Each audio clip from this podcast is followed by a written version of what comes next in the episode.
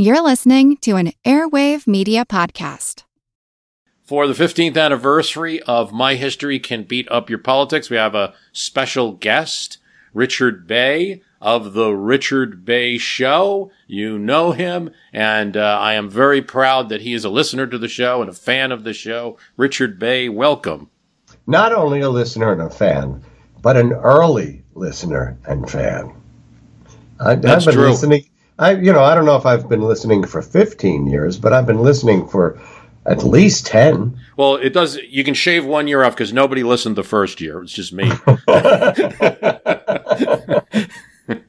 no, I am. I am happy to have you, and I, you know how radio is. You have vast experience. Sometimes you're like, I think there's this movie where Wolfman Jack is out there in the desert, just you know, talking into a microphone. And sometimes with podcasting, you know, if you're not doing something like this that we're doing over Skype, it can be very uh, antisocial, and you wonder if anybody's listening at all. Like, you know. I think that movie was American Graffiti. That's it. Yeah. Yeah. Yes. One of my favorites. Yeah. All right. So, what are we going to talk about? History or politics or both? well, uh, let's talk about both. I mean, um, a lot of people will know you, but for, for a few that don't, we'll just maybe a little bit about, um, you did for, a- for a long time, the Richard Bey Show. I was, but I also had a long career on television. I started in 81 at uh, CBS. I did a show called Two on the Town where I had a female co host and we did all sort of New York fantasy things. I went to training camp with Bucky Dent. I sang at the Ritz with uh, Gary U.S. Bonds. And we, we went to the, the most expensive studio apartments in Manhattan. And then I did uh, People Are Talking, which was an hour long live talk show in Philly. I replaced Maury Povich in Philly. And I was there for four years. I loved Philly. I loved the time I spent there.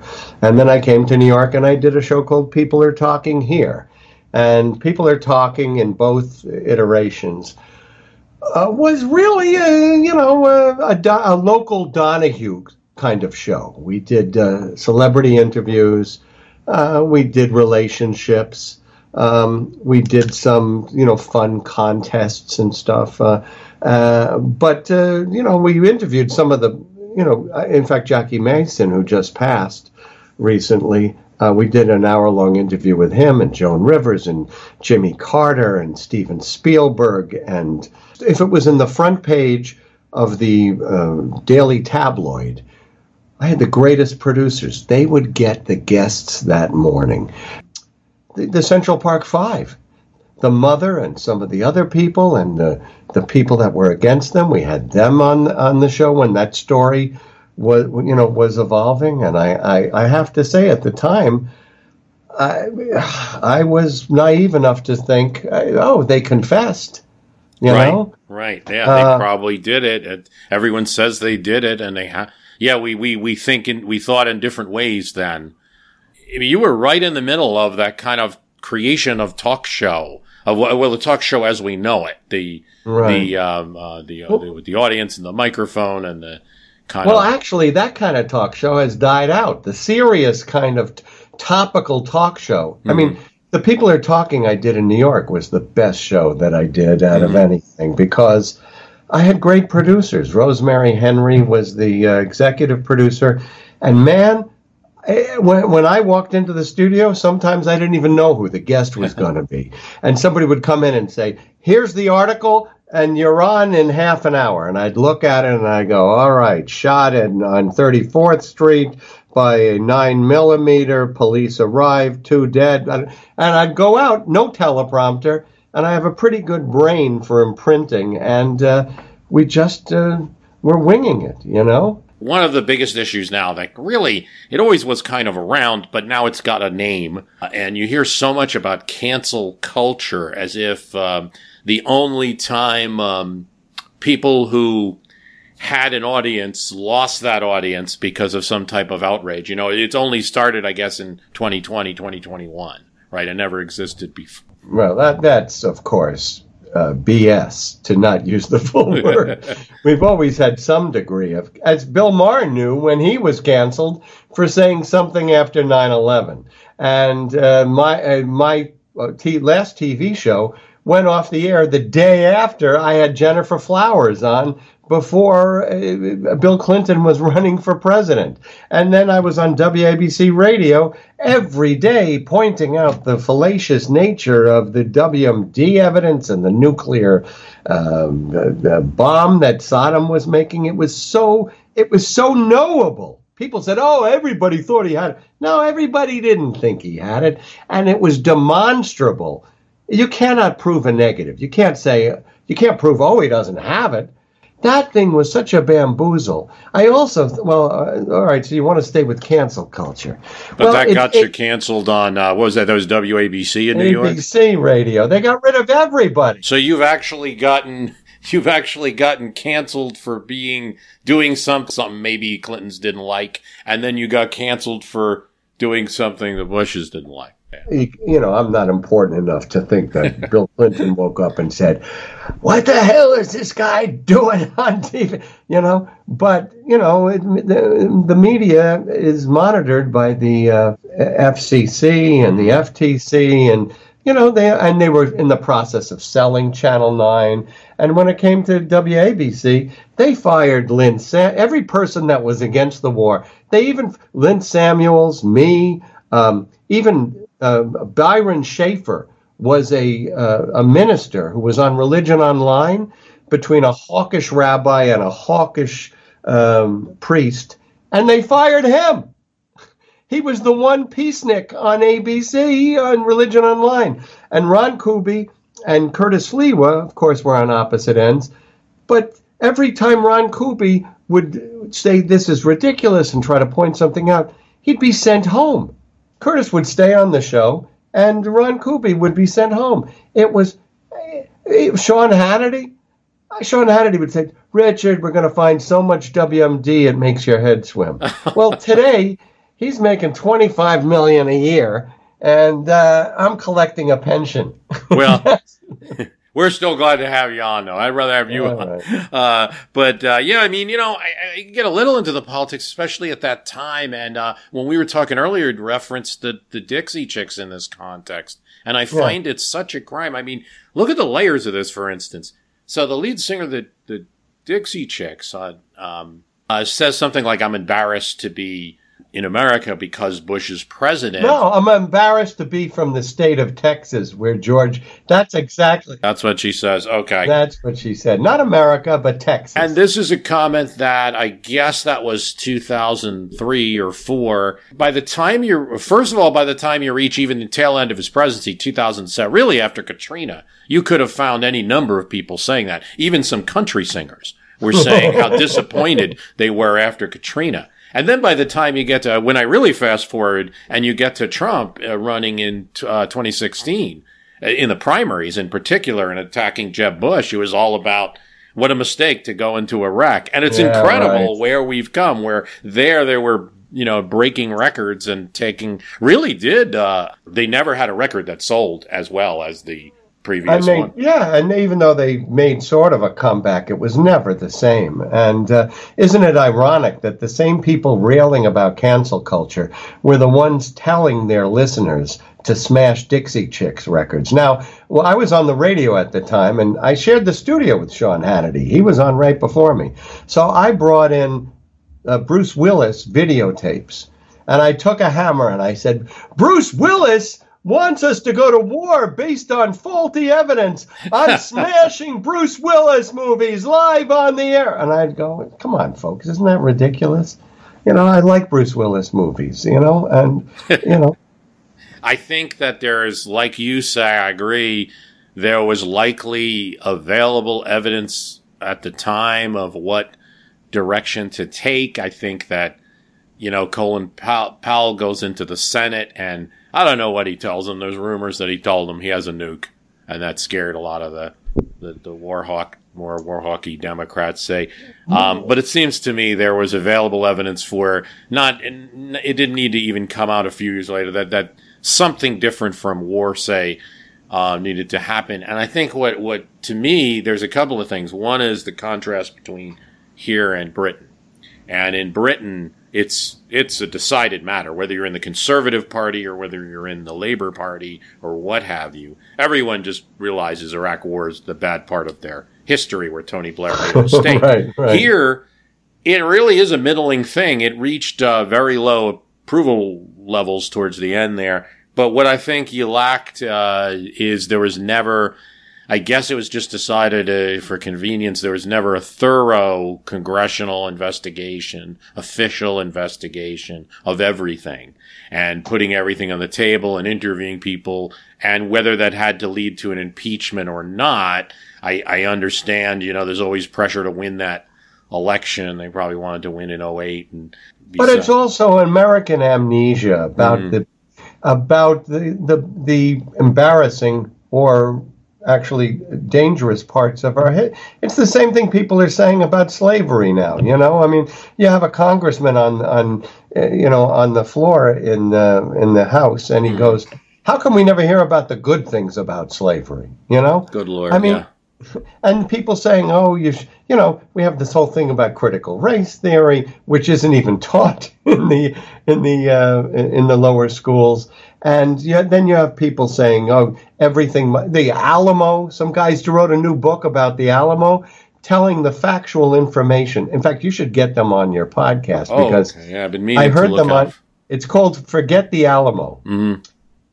What he posits is that a lot of this had to do with slavery. Now, I do not buy the 1619 project that the Revolutionary War was fought over slavery. I, th- I think that that's pretty thin hard gruel to hard to sell that when New England was the, the Right. center, and in about uh, ten of years, abolitionism. Yeah. Massachusetts would would ban slavery in ten years. I don't, I don't. It's hard for me to buy it when the when the when the big, but but I do understand that obviously if you're looking at the southern states participating in the revolution, But in Texas, Mexico had banned slavery. this is true, right? and and Santa Anna w- wanted to ban slavery in Texas as a Mhm. as a province of Mexico, and a lot and some of these people who had were you know Davy Crockett and uh, Jim Bowie and uh, Travis, they were all pretty shady characters. They weren't coming there. you know, Motivated by freedom, they were coming there motivated by uh, hoping to uh, grab some land and some Well, and some riches. Of course, my my I don't know to call it spidey sense or whatever, but my little thing in my head says, well, there is a to degree of that that is the American way, is it not? You know, there's this Right, mix right, of right. you go you, you go west because you do want to acquire something, but a couple of things there that I can note. One is, you know, reading a history about Texas's giant uh, book. Um, gosh, I wish I had it here. Big Wonderful Thing, it's called. Amazing. Huge book about the history of Texas. First of all, the Alamo's really big. Like, if you look at the Disney movies or whatever, you know, it's this like tiny little thing. The Alamo was a huge place that they had to defend. Um, oh, I've been there a couple of times. yeah, well, that all you're seeing is the one little mission that Right, wasn't the whole Alamo. Then I, have Right, been there as well. That's just the standing, um, the piece that's standing. But it was a huge and impossible to defend. At that point, it wasn't clear if the entire um, independence movement was going to happen yet. It happens after that. To some extent, I don't want to say it's manufactured. That was a real battle. They were really fighting and things like that. But it was a group that was told maybe you ought to come inward more and didn't. And there's all these things going on that's interesting outside of the politics of it. To the politics of it, uh, 1844 election, Jackson is influential as an ex-president in determining the politics of the Democratic Party, his party. So an ex-president influencing a party. Hmm. Interesting thing. In that he handpicked James K. Polk versus his own VP, Martin Van Buren, who he was disappointed with. And one of the things among many, uh, you know, he just didn't like the British. I mean, Jackson did not like the British. Well, he fought them. He fought them and he, he was treated badly as a teenager and things like that. And, and he didn't trust them. He wasn't particularly great on the French either. He would get into, get in a whole thing where he'd demand money and get it from the French during his presidency. But, and Sam Houston was saying, Hey, I'm to, I'm to move soon. Texas very well could have either stayed a country, but particularly stayed a country uh, aligned, not really part of the empire of the Britain, but aligned with Britain for its existence. And that could have been a real viable Wow. thing. Didn't have to become an American state. And Sam Houston was leading, Sam Houston desperately wanted it to be a U.S. state. But his opponents in Texas, the other party in the Republican of Te- of the Republic of Texas, particularly President Anson, it is the big one behind that, wanted either uh, England, France, or both. And there were English and French. There's still to this day in Austin a French, uh, you wouldn't call it a consulate. Uh, That Oh. goes all the way back to when it was this tiny little um, town, uh, and uh, they were building a country, and it basically went to Jackson and said, "If we don't get some, if we don't get a, a state here, we're going to go with these other countries." Jackson didn't want because if Britain got Texas or influenced Texas, they probably also would have worked with Mexico to end slavery there.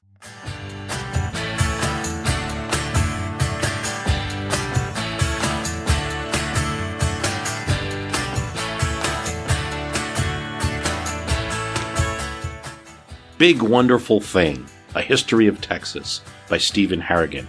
It is a big, wonderful book.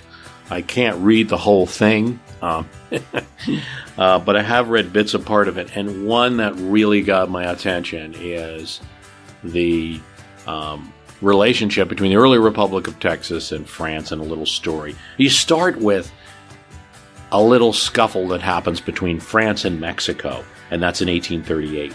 And it starts with a pastry shop in Mexico City, owned by a Frenchman, that is destroyed when there are riots in the street, an insurrection that occurs in Mexico, which was just common during the early part of this country's history. The French have claims, and there's bargaining back and forth between diplomats. Eventually, the French say it goes from like one pastry shop to you owe us 600,000 pesos. Which I haven't done the calculation, but I'm sure it's a lot of money in this time. Mexico says absolutely not. A French fleet comes and bombs Veracruz. Who fights it off? A young general leads the counterattack. His name's Santa Anna. He's shot off his horse by a French cannon, shatters his leg. And he becomes a hero in the country. And just before he was a national disgrace because he had tried to put down a rebellion in the what was then the northern part of Mexico, Tejas, and he was captured, forced to sign a document proclaiming their independence, and eventually released with American help. Now he's a hero again. Well, the Republic of Texas is not that old at this time, but they are seeking other countries that they can do business with, and one of them is France. Imperial France at this time, they push for recognition. It is granted pretty quickly. France recognizes the new Republic of Texas, and they negotiate a treaty where they're going to accept Texas cotton at a certain tariff rate, and Texas is going to accept French silks, French wine. They send over a diplomat, Alphonse de Bois de Salgenay. He uh, comes with money, very good, and he builds this beautiful legation building in in Austin, Texas, which is the new capital. The capital had been Washington on the Brazos, where independence is first declared. But now, after their hero Stephen Austin, they're declaring the new capital, Austin, Texas. But oh, not unlike our own capital when it began. It's a muddy group of wooden houses. The president's house, they make it with this new green wood that's so terrible that the house is actually shrinking, and President Sam Houston cannot stay there. It's uh, he has to stay in a boarding house. I mean, it's a um, so this French legation building is going to be one of the more beautiful structures in the new city. People are excited about it. But Dubois, while this is being constructed, has to take residence in a rented house. He likes gardening. He likes to have certain vegetables in his food and he likes them fresh. So he has a garden. He has servants. He has nice linens in his home. It's well decorated. And next to him is a hog farmer named Richard Bullock. Well, he doesn't have much control of his hogs and the hogs scrape through the Frenchman's fence and they get to his vegetables and start eating them. This makes Dubois mad. But it's not just that. Eventually they break in again And after the hogs are done with the vegetables, they go after his nice bed and linens and start eating that. Then they start eating even some papers, important papers of state. He's mad. And he tells his servant, the next time you see those hogs, kill them. The hogs come in and the servant shoots them. Richard Bullock is mad. And he sees the servant who did it on the street and beats him with a walking stick. This is outrageous, Dubois says. It's a violation of the League of Nations. This starts what the papers call the pig war. In terms of Texas papers, they side with Bullock. Viva la pigs, one headline says. Go it, Texas, reads another. There's no war. There's no actual shooting. But Dubois does not become a very cooperative diplomat. And when French papers see the accounts of what's going on in Texas and how their diplomat was treated, there's no support anymore for much uh, to do with Texas. And, you know, what was on the table was a $5 million loan that could have greatly enhanced the new republic. Sam Houston wasn't always president of the Republic of Texas. Actually, had four presidents. Um, one of them was Mirabeau Lamar. Um, Lamar really wanted to reach out to other countries and keep Texas independent. The backing of France might have um, been helpful. He was certainly seeking Britain's acceptance and recognition, and even the help of these countries because they were having a heck of a time dealing with Mexico. In fact, there's going to be an invasion of Mexico that happens in 1840 an invasion by Mexico of Texas, which they never recognized officially um, in 1842. And they're going to capture San Antonio briefly. Going to have some skirmishes back and forth. Texans under uh, Sam Houston orders an invasion of Mexico. Then it's very brief, just across the Rio Grande River.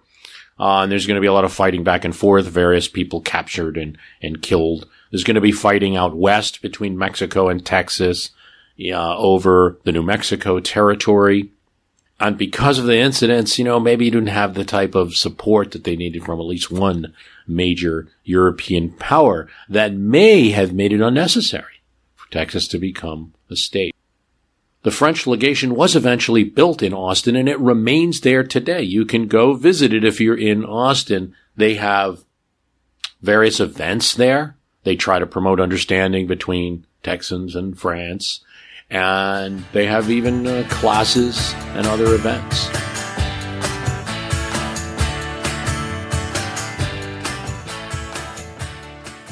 Want to learn how you can make smarter decisions with your money? Well, I've got the podcast for you. I'm Sean Pyles, and I host NerdWallet's Smart Money Podcast. On our show, we help listeners like you make the most of your finances – I sit down with NerdWallet's team of nerds, personal finance experts in credit cards, banking, investing, and more. We answer your real-world money questions and break down the latest personal finance news. The nerds will give you the clarity you need by cutting through the clutter and misinformation in today's world of personal finance. We don't promote get rich quick schemes or hype unrealistic side hustles. Instead, we offer practical knowledge that you can apply in your everyday life. You'll learn about strategies to help you build your wealth, invest wisely, shop for financial products, and plan for major life events. And you'll walk away with the confidence you need to ensure that your money is always working as hard as you are. So turn to the nerds to answer your real world money questions and get insights that can help you make the smartest financial decisions for your life. Listen to NerdWallet's Smart Money Podcast wherever you get your podcasts. Get those guys on the okay. podcast okay. because they're they're really great. They're very detailed and they have the research. But in America, we love our myths. Uh, every country does, doesn't it? You know, I mean, uh, storm the Bastille. Uh, you know, Britons never, never, never will be slaves. Trafalgar, the defeat of Napoleon, the defense of Western. I mean, every country has its myths that it lives by. Uh, but we're living in an age too where not only the myths uh, are, are, being, or the statues too, are being torn down, but it's the very idea that there is truth. And mm-hmm. Trump really poured gasoline on this. I mean, you can tell people that the, the vaccines could save your life, and they'll tell you no, it's a, a microchip developed by Fauci, and in partnership with uh, Bill Gates. You, you you know he could say one thing one day and then the next day say I never said that, and. I think that it was always going on too. Look, you, you remember there was always uh, any um, post office in in America or any kind of uh, during election season reaching voters, and you would see the Lyndon LaRouche table. Oh, right, right, right. And I always thought, my God, some guy is actually spending their afternoon doing this. But you know, I, th- I feel like they never reached much purchase. And you know, right. on the left, you'd probably have the the one of the many communist or socialist party. Uh, but, but now it's an entire party. Yeah, I think that the social media is what did it. Like social media is reinforcing and gives people that that reinforcement they need if they're seeing, you know, hey, yeah, this could be true. Or like you said earlier, like you can't say it's not. You can't prove a negative. Yeah, you don't know it. Are you? Fact. And then you have yeah. to be a super scientist to like. Well, no, I don't happen to be a microbiologist. They're kind of hard to find. Um, but I know then you're talking medical without. I think like uh, I, I know, but for for you know what I to me, I, it goes back to me again to the whole Iraq War thing, mm. where um, who was it, Ron Suskind or somebody in the White yes. House? He was told, uh, "Oh, you're in the reality-based community," and That's while right. you're sitting there trying to figure out what's happening in reality. We're creating reality a step ahead of you so you can study us, meaning that it's the action that that that takes place that will create the reality that you're studying. Yes, right? and you'll so, be catching so, up. I still wonder, what do you think on that? Is that Rove or is that Rumsfeld? Yeah, I don't know. I mean, I'd always heard it was Rove, but uh, sounds like Rove. But. I, but I don't know. But that was that was the time when I went, oh my god! And then you saw all these people, even after we went to Iraq, and we found nothing, which was you know what I was saying. There was no evidence to find anything, but I remember I I, I had Neil Cavuto on a radio show on Sirius, and he said, "Oh, we'll find something. Oh, we're still looking. You know, it could be buried. Remember, we found those those MiGs that were mm. buried in the sand. He's probably got it buried in the sand somewhere. But it was like a madness. And even a year later, you had Sean Hannity saying, "Oh, we found it," meaning what they found were caches of mustard gas that the UN had gathered and marked and sealed to, because we knew they, that he had mustard gas at one time, but it was old rusty canisters of mustard gas. And then he said, "Oh, we found the WMD. Must we go to war for mustard gas?" And and then they said, "Oh, it's in the Bekaa Valley. Oh, I saw them. They were moving it on trucks into the Bekaa Valley. But nobody ever goes back and says, yeah, even with Trump, Trump says, oh, I was against the war. He's a public figure. He's well reported upon. There is not one iota of evidence of him saying either before the war or in the first few months that he was against it. Perhaps maybe a year later or so, or you know, or, or longer it, it reached 50-50 in Gallup polls, the war. Uh, do you support the war? Right as Kerry was taking the stage in Boston in 2004. That's when it ebbed. Um, and, um, yeah, I mean, no, I totally see what you're saying. And the real tragedy is, even within a war context, not only was it a tragic war in many ways, but it pulled from another, we were already at war. And I know, I mean, what I've read that Tommy Franks, the general, at the time was, are you kidding me? You know, and then actually they went to do Iraq right after 9-11 and then somebody, uh, maybe it was even Bush at that point was like, no, no, we're not going to do it yet, but didn't take long. To- I know, but they pulled, they pulled all their focus from Afghanistan, mm-hmm. where if they had initially really stayed in Afghanistan in the beginning, and really subdued the Taliban and the countryside. If we had put our attention, we spent a trillion dollars in Iraq, mm. you know, and if anything, Iraq was a, a buffer against uh, the Ayatollah in Iran, you know? I think that's true. I mean, I kept saying on the radio, I said, you get rid of Saddam Hussein, hey, you know who's going to be cheering us on? The Ayatollah. And the prime minister of Iraq the first official visit outside the country was he went to Iran and laid a wreath on the Ayatollah Khomeini's grave. And you had Bush going, Sunnis and Shiites. What's the difference? I mean, Huge Come on. difference. Huge. And, uh, and it, mean, it's, uh, yeah, I think so. You played those games. But, you know, the early successes in the 2001 campaign in uh, Afghanistan, some of the special forces victories, we were winning in some right. cases with buck with buckets full of money. We were winning with uh, special forces going in right. there disguised right. and working with the the Northern Alliance and maybe you would have had to send troops, but you really converted the whole thing to a definite boots on the ground and probably not enough and probably not equipped. There's all those issues. Absolutely. Your prediction came true in a sense because, uh, the, the, the power vacuum was obviously filled well, by other folks. Do you remember this name? Mullah Omar. You know, yes. You remember he was one of the guys that we went in, you know, to capture and and say he was responsible for giving uh, uh, Al Qaeda the shelter in Iraq. Mullah Omar is still leading the Taliban. You know, he's still around. Mm-hmm. And the other guy, who the number two under uh, Osama bin Laden, Zawahiri is his name. He's a doctor.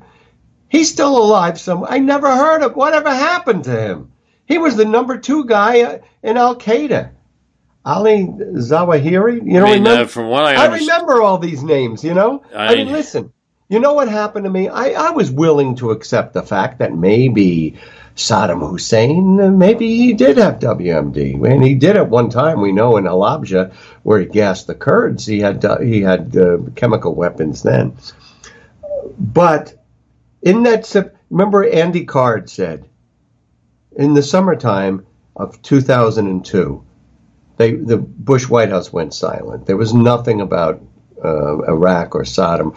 And Andy Card famously said, "You don't sell new products in the summertime; you sell them in the fall." So, so wait a second. You had the atom bomb. Then you have Dick Cheney on Meet the Press saying that uh, Mohammed Atta met with Iraqi intelligence in Prague. It didn't happen. Rumsfeld later on in the month says oh, we, you know, we found um, in northern Iraq, in the Kurdish area, we found this terrorist group. Um, oh, the guy is still alive too. He's in Norway or Sweden. Uh, Mullah Krekar. Anyway, this was a terrorist group that was trying to overthrow Saddam Hussein.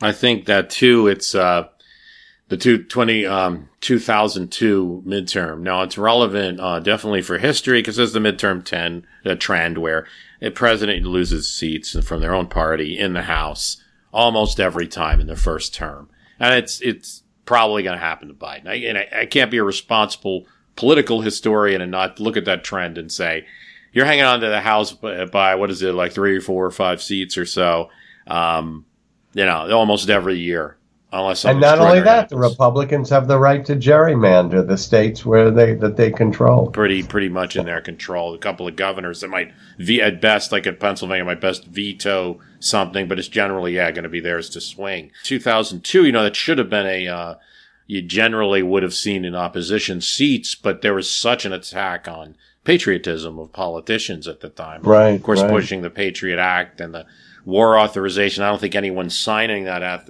or voting for that authorization knew how long it was going to be continuing to be used for. So there's a lot, you know, there's a lot there. I just think I know it's American amnesia too, but but I also do think that it, what was missing that happened in other historical times is just a, you know, a kind of um, more investigation and more. Uh, well, well, let me. All right, let me ask you. Let me throw this in there.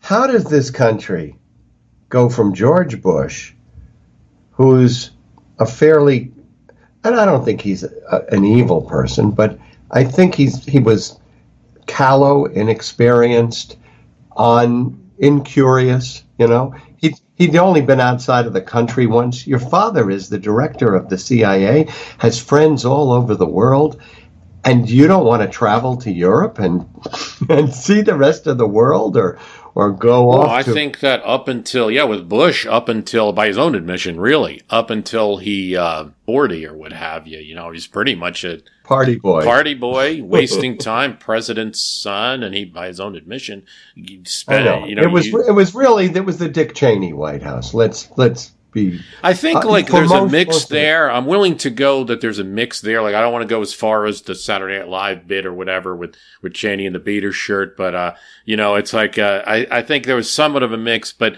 but really you're talking about generally two people who wanted to go to the same place anyway. So it's almost a non. all right. Uh, but wait, wait. Let, let me get back to my point. Yeah, go ahead. So, so how did we go from so, Bush? So how to, do we go from Bush to Obama to Trump? I mean, it's just it's just how does the same country elect those three different people? Now, we're under a constitution, but we always act like a confederation. We're a patchwork country. We've always been. There's there's 50 states in a lot of cases that couldn't be more different from each other. With you know, uh, there's cities and urbans, and so it's really it it it is what it really is. It's it's um uh schizophrenic. one team has the most points in one game and the other team has the most points in the other uh, game. And there's some switching. Like I know, like Obama, particularly in 2008, did very well in certain North Dakota counties that Democrats couldn't um, get votes from. But still, uh, you know, but when you got to 2012, that was receding. But it's a patchwork country, and and you know, we we uh, at different times, yeah, there was more. Uh, you know, look, I mean, 2008, I think a thing to remember is that the, it was a lot to do with the economic crash. It's unclear to me. Oh, that's true. I mean, you probably would have seen an Obama victory, but McCain and Palin initially, Palin especially upon her launch, was a big boost in the polls for that ticket and put him up. And again, but when you had the economic crash, oh, it was over. And particularly how it was handled by the candidate. Like McCain just did not do a good job with that. Even Bush in his memoir. But how, how did um, how did Romney lose to Obama? Well, I think uh, incumbents win unless there's a uh, the economy was on the rise, and I think generally in history uh, incumbents win unless there's a real reason for them not to. Uh, and, and the uh, economy is a major reason, and it's the trend in the economy in addition to the currency of the economy. I believe there was no challenge in the party to Obama the way that Carter was challenged by Kennedy. He had a solid party for him. Uh, you had, um, um, you know, enough. Uh, there was at least a signature achievement, if not, uh, really, if you look at uh, Osama bin Laden and Obamacare, there were two things that you could say were Right. identifiable achievements. Now, I'll go. I'll. I could be critical of Obama as well. I, I think that second term, I think it was just sitting around waiting for the next go round. Well, partially well, an answer well, to your question. I know, think but he why, lost. But why he did, lost um, Congress. you know, I agree with that too. I agree with that too. But even in pushing for things and um, um, pushing for legislation, I think it was a, a um, you know a very uh, modest effort in the second in the second term. And that's to me why partly of the reason why what happened in 2016 happened. It's not only I think there's always been a bit of negative around Hillary Clinton in New York State in 2000. It was present, but she was able to overcome it. And nationally, I think it, it's still there in a lot of places. Just like some of it might be the attacks on her, some of it might be look, she's not Except that when she left the administration as Secretary of State, her approval rating was over 60%.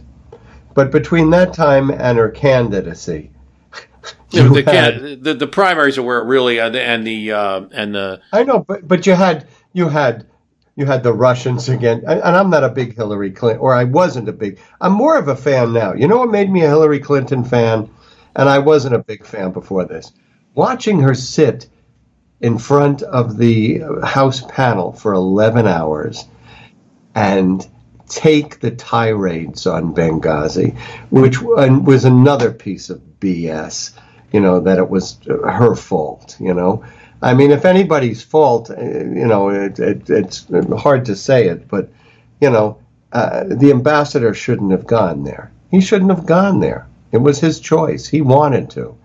He felt and and he was and there was a general who asked him and said, "Do you do you want more security?" He turned it down. It doesn't seem to be an issue that normally is uh, while it's a tragic event, it doesn't seem to be an issue that normally we judge the entire performance of a Secretary of State on Right, or a presidency. It sounds like a it frankly sounded like a But you know what happened?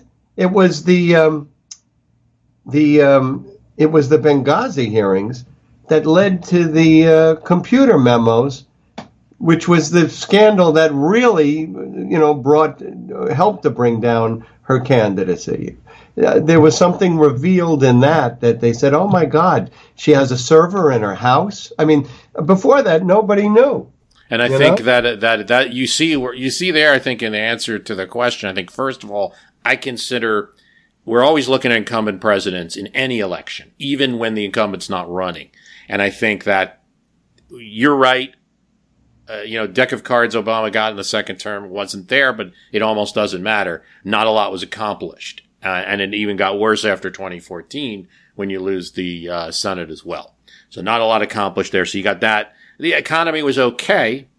Um, then you come to things like, uh, is the party, um, at one? Are they united? And Philadelphia 2016, maybe with some disguises that other conventions didn't get to have, some, uh, some like hiding of it, and was one of the most disunited political convention since 68, I think, or since, well, maybe 1980. 's a Oh, it was better place to terrible. And, it was and it was manipulated by the Russians, who dumped this and dumped the emails. What is it? w- One day or two days Mm-hmm. before the election? I tell you this: the Washington Post had the story in June about how uh, the Democrats were hacked, and I believe they they pointed the finger at the Russians. I put up on Facebook. I said, "This is going to be a bigger story." This has got to be out there. I, in June, I said it, and then in July. But they played they played the, uh, the, the you know the Bernie supporters who were were Bernie or nothing. that's definitely, I think, a major factor, right? You, you split the party, but there are two things. One, I always get because I don't know enough to be able to prove things, especially when it gets into electronics and tracking and hacking and tracking who hacked, let's just say. I mean, is it really the Russians? I guess we have the intelligence agency saying that was, but someone hacked. The most uh, beneficiary, right, could be Russians because I know I always get that question when I when I say it someone hacked the Democrats, put it out there, and not only put it out there, but they put it out there with cliff notes. Like, by the Well, way, here's per- the I know that's the thing, and you know who does know is Julian Assange, right, right. and we have him. You know, a frequent guest on my history can beat up your pop. No, I'm only kidding. but here's the thing, though, Richard. I, this is the thing that does come up because I have some friends who are who are who are far more to the left than uh, than than me, and um, you know, they're they're they have a take on it. Russians, Assange, somebody in their basement, whoever hacked it, you can't take away my feelings. In other words, I read things that they said about Bernie Sanders or things they were going to do to that campaign within the DNC, and you can't take that away. However, it was leaked. yeah. I read the emails too. Go back to the source, Yeah, just as I did with Iraq. right. I read those emails. There was nothing in them that said this is a rigged primary system. no, no, no, of course not. No. There was nothing in there. But, as you said, the addendums that I believe were put in by Assange and his group put them in a different light to ignite people, uh, to say, oh, the, the, all- the worst thing that happened was. Um, uh, what's her name? Um, who's the uh, the woman who's Debbie on? uh, Wasserman Schultz. no, not her. The other one. Donna Brazile. Donna Brazile, right, before the debate. Well, so listen, she did something and it's wrong. It was just wrong. But she told Hillary Clinton there's going to be a question about the death penalty. Now, do you think that's going to change the course of the debate?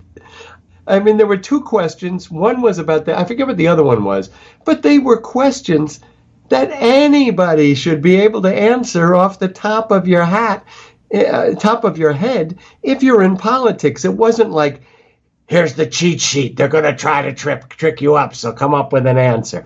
Uh, but what Donna Brazile did was wrong. was wrong. I, I just agree. think, yeah, I think on the, the Brazile and everything else, because I do think e- what ended up with the Podesta emails or the DNC hack was still in, uh, let's just say, it, it plays into people's expectations that, that politics are pure out there. And we know that they're not pure. They're still good if they're not 100% everything's like, like perfect, like you learn in Schoolhouse Rock or something, you know. So I think people are shocked, shocked that there's gambling in Atlantic City, you know, when they hear these things. But unfortunately, if you're new to politics, which a lot of people were, were new to really being involved that year, you know, then you're, and you're seeing that at least there's an unfriendliness. Let's say some of those emails at least reflected like, I'm Jane Perlez, longtime foreign correspondent and former Beijing bureau chief for the New York Times. I've been a foreign correspondent in lots of places Somalia, Indonesia, Pakistan, but nowhere as important to the world as China. I mean, China is not dropping anti democratic paratroopers into Montana. But of course, we did see things like the weather balloon slash spy balloon riveting the whole country for a week. This is Face Off, an eight part series in which we'll take you behind the scenes to key moments in the tumultuous US China relationship. We'll speak with a diplomat, a spy, a tech reporter, a US admiral, even Yo Yo Ma.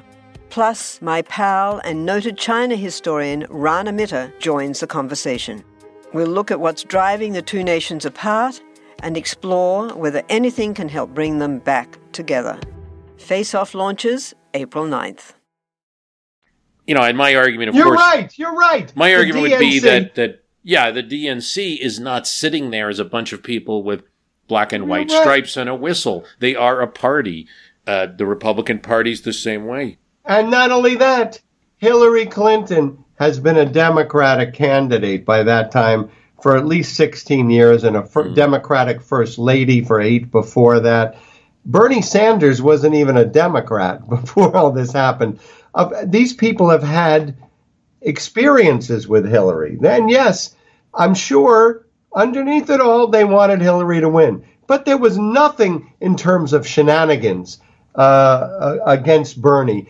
All of the primary, first of all, those, uh, what do they call it, uh, caucuses. Caucuses, yeah. Oh my God! Well, that to me, that's a completely ridiculous way to choose a candidate. You could walk over and say, "Get the hell over on my side, or I'm going to punch you in the nose." I mean, Well, you know, again, I go back to the. It's like with the Texas thing we were talking about earlier. There's a little bit of um, America in that, but uh, no, or I a think it- girl coming over saying, "Hey, I'll, I'll go home with you tonight if you come over for uh, Hillary, or you come over for Bernie." hopefully I mean, it's a job in the weather research department. We hope, but uh, you know. But and they're all in a basketball court, and they're all trying to get people to come from the other side. I mean, this isn't the Acropolis.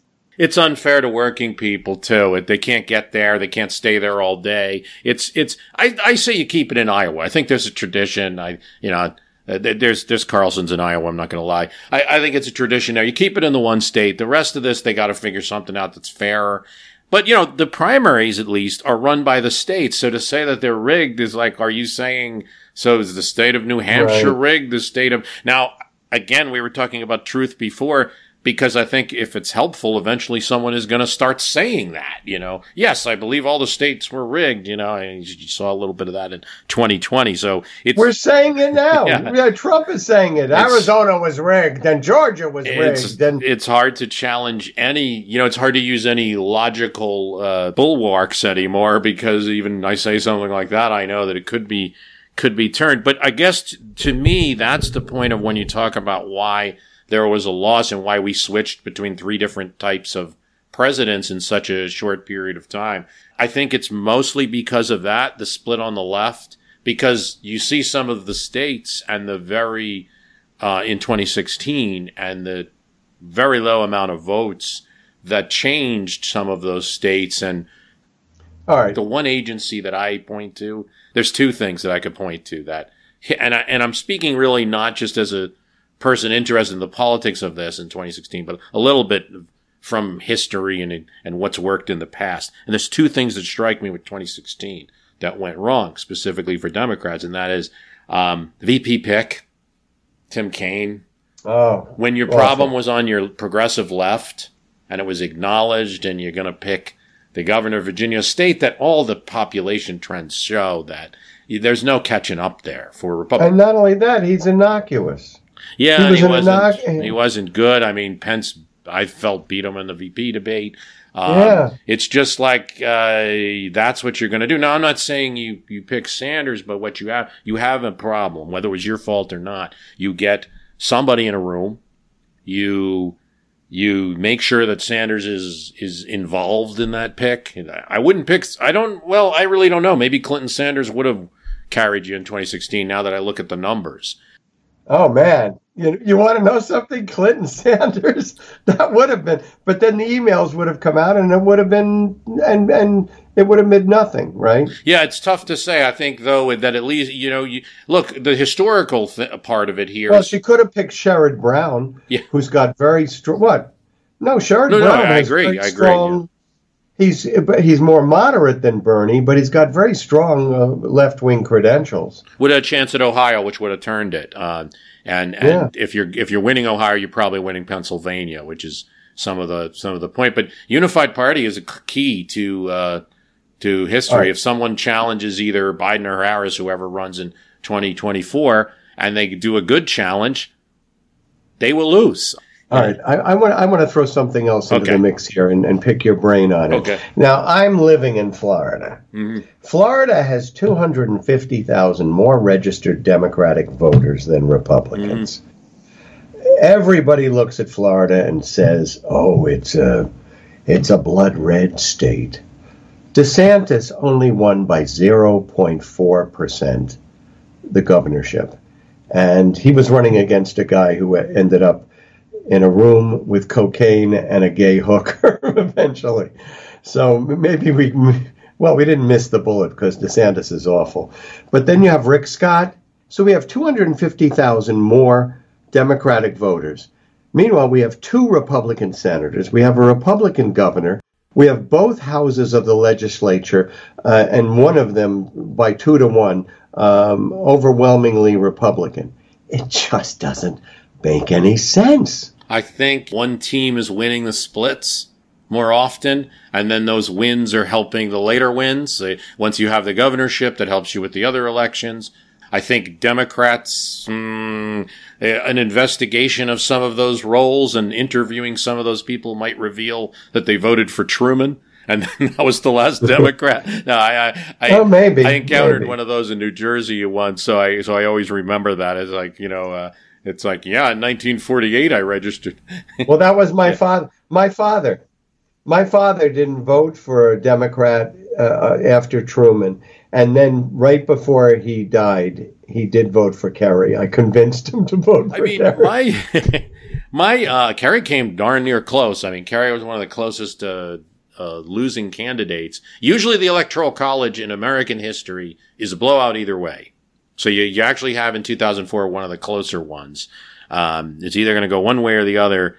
Uh, big with the electoral college. I mean, that's part of its design. But uh, with the Florida question, I, there's a couple of things. While Florida has a lot of people coming from the Northeast, very many of them, you know, maybe your Palm Beach, your 2000 crowd, you know, uh, but yourself, uh, you know, are bringing, let's say, New York values down there. But there is a substantial amount, and I think a lot in the latest contingent that might be in that kind of Jacksonville or those parts, some of the new developments that are, they might very well be coming from New York State, New Jersey, Connecticut. But if you survey them and talk to them, they're getting away from high taxes. They're getting away from what they consider some city governments. You know, right or wrong, whatever they're, you know, they may not be realizing you got to fund schools and that's why the taxes are, you know, this kind of thing. But it's, it may not be, they may even have a D next to their name. I do believe the state's close. I, I just think if you're running a Republican campaign, you absolutely must win it. You will not win the presidency without Florida. Never.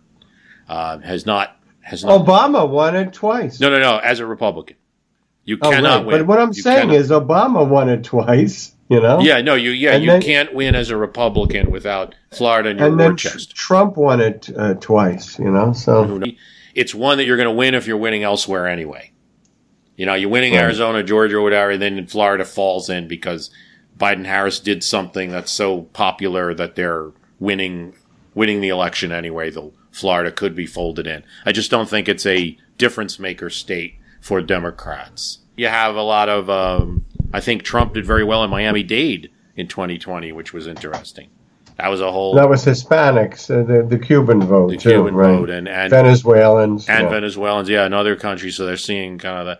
I don't know with that. I question that one. I think that could be something where you have to be in the White House to benefit from that. Because in the White House, there's a certain amount of foreign policy moves that you can make. They can no longer dangle things like that if they're not in the White House. So it's that's that's what I say about Florida. You know, on the on the other hand, Ohio looks like uh, I run the numbers, I run the counties. I, I can't see it. It would be very difficult. Maybe if they ran Sherrod Brown for the top of the ticket.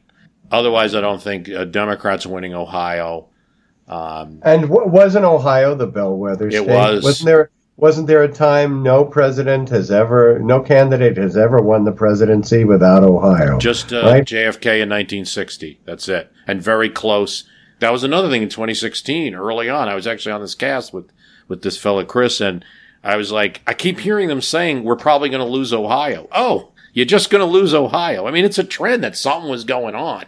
Right. The hacking and all this other stuff definitely was going on. There were, I, I do believe that there were some political factors on the ground. Heck, I think Bill Clinton was telling them, get over to Michigan, start hitting, you know. Right. It, this has been great talking to you, by the way, Richard. Same I here. appreciate I it. I always love talking. Yeah, it's so rare to find someone who knows more than me about don't know. and and who I can learn from. And you are it, you know. And uh, I tell people I'm like the plumber. And then, of course, someone told me on Twitter, please use a different metaphor. I said, no, I'm not talking about the really bad plumbing jobs. All right, just the pipes. All right. I'm like the plumber. I, I'm just working. Like I, I, uh, I have a, uh, I see a political question and I want to answer it. And I only know what I research. But uh, are we living in an era? This will be my final question to you. Sure. Are we living in an era where there's a new paradigm? I mean, everybody said, "Oh, Biden, it's a return to normalcy." Mm-hmm.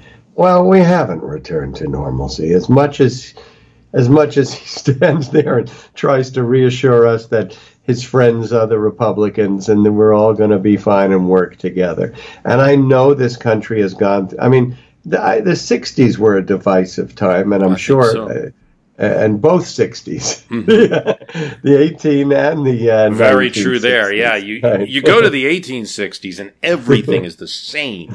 Everything to the point I found that they had a woke club. They had wide awake clubs. Oh, that's right. Uh, they walked around with I torches. mean, and then you had in the South, uh, you know, you didn't have you didn't have similar groups, but no, they wanted they, they wanted to use uh, uh, chloroform and uh, put the w- wide awakes to sleep.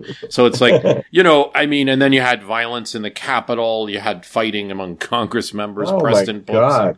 and and uh, and Charles Practically, he almost killed one. Yeah. Yeah, I mean, he, Um, and not only that, people who tried to intervene were held back and threatened with violence. Like, so you see in that time, but okay, you're going back to the 1860s. So people could say, well, then it still Right. is a very different time.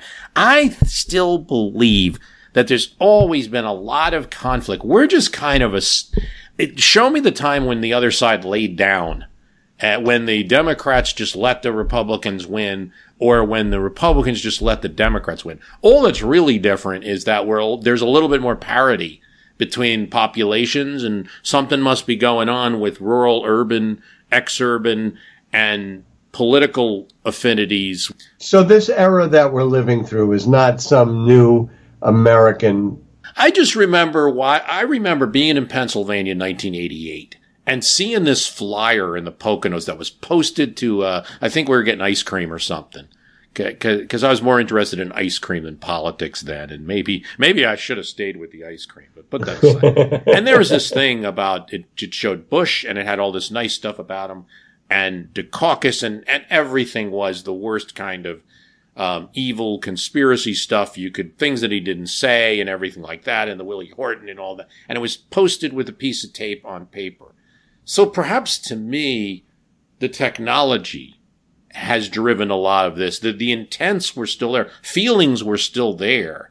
Um, there was an emotional attack, an emotional decision made in 1988, not a consideration of who was the greatest, uh, the most graceful president that could could be in the in the White House. So I think like some of it is this, there, but technologies bring more of that out. Technologies affect, for instance, the whole media. They're all going to Twitter to get their stuff. So obviously they see someone putting things out on a regular basis in Twitter. It affects the coverage. They can, coverage can be challenged now in a way that in the TV era, maybe it wasn't as easy. There weren't as many voices. New things are going to happen or new ways of, of doing. Look at the 2000 election and the various, the way that the recount was run in Florida, how that one vote was stopped in Miami Vale. Like, I think you see either that was the beginnings of something where Yeah. you kind of had this, this, this, or was it always there, just not always visible? I've always seen the link between that and January 6th. Except that the Brooks Brothers riot to halt the vote counting, Mm-hmm. and then you was was more. It was Brooks Brothers. They were all And uh, some of them were staff, many of them were staffers. Congratulations. Yeah, yeah, And they the were all re- suit and tie guys.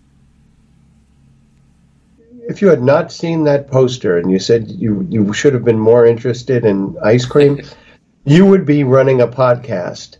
My pistachio can beat your rocky road, and, and and the world would be so different. I think it's just always a pleasure to talk to you. Congratulations on 15 years, but I always learn something, you know, and I, I there are times I go, uh, "Oh my God, I thought I, I thought I knew this backwards and forwards." But Well, Richard, I'm honored. To, I'm honored to, to have you say that, and I really do appreciate your listening to the show. And it's a big, uh, it's a big morale booster for me to have you on. uh, well, it was my pleasure, totally my pleasure.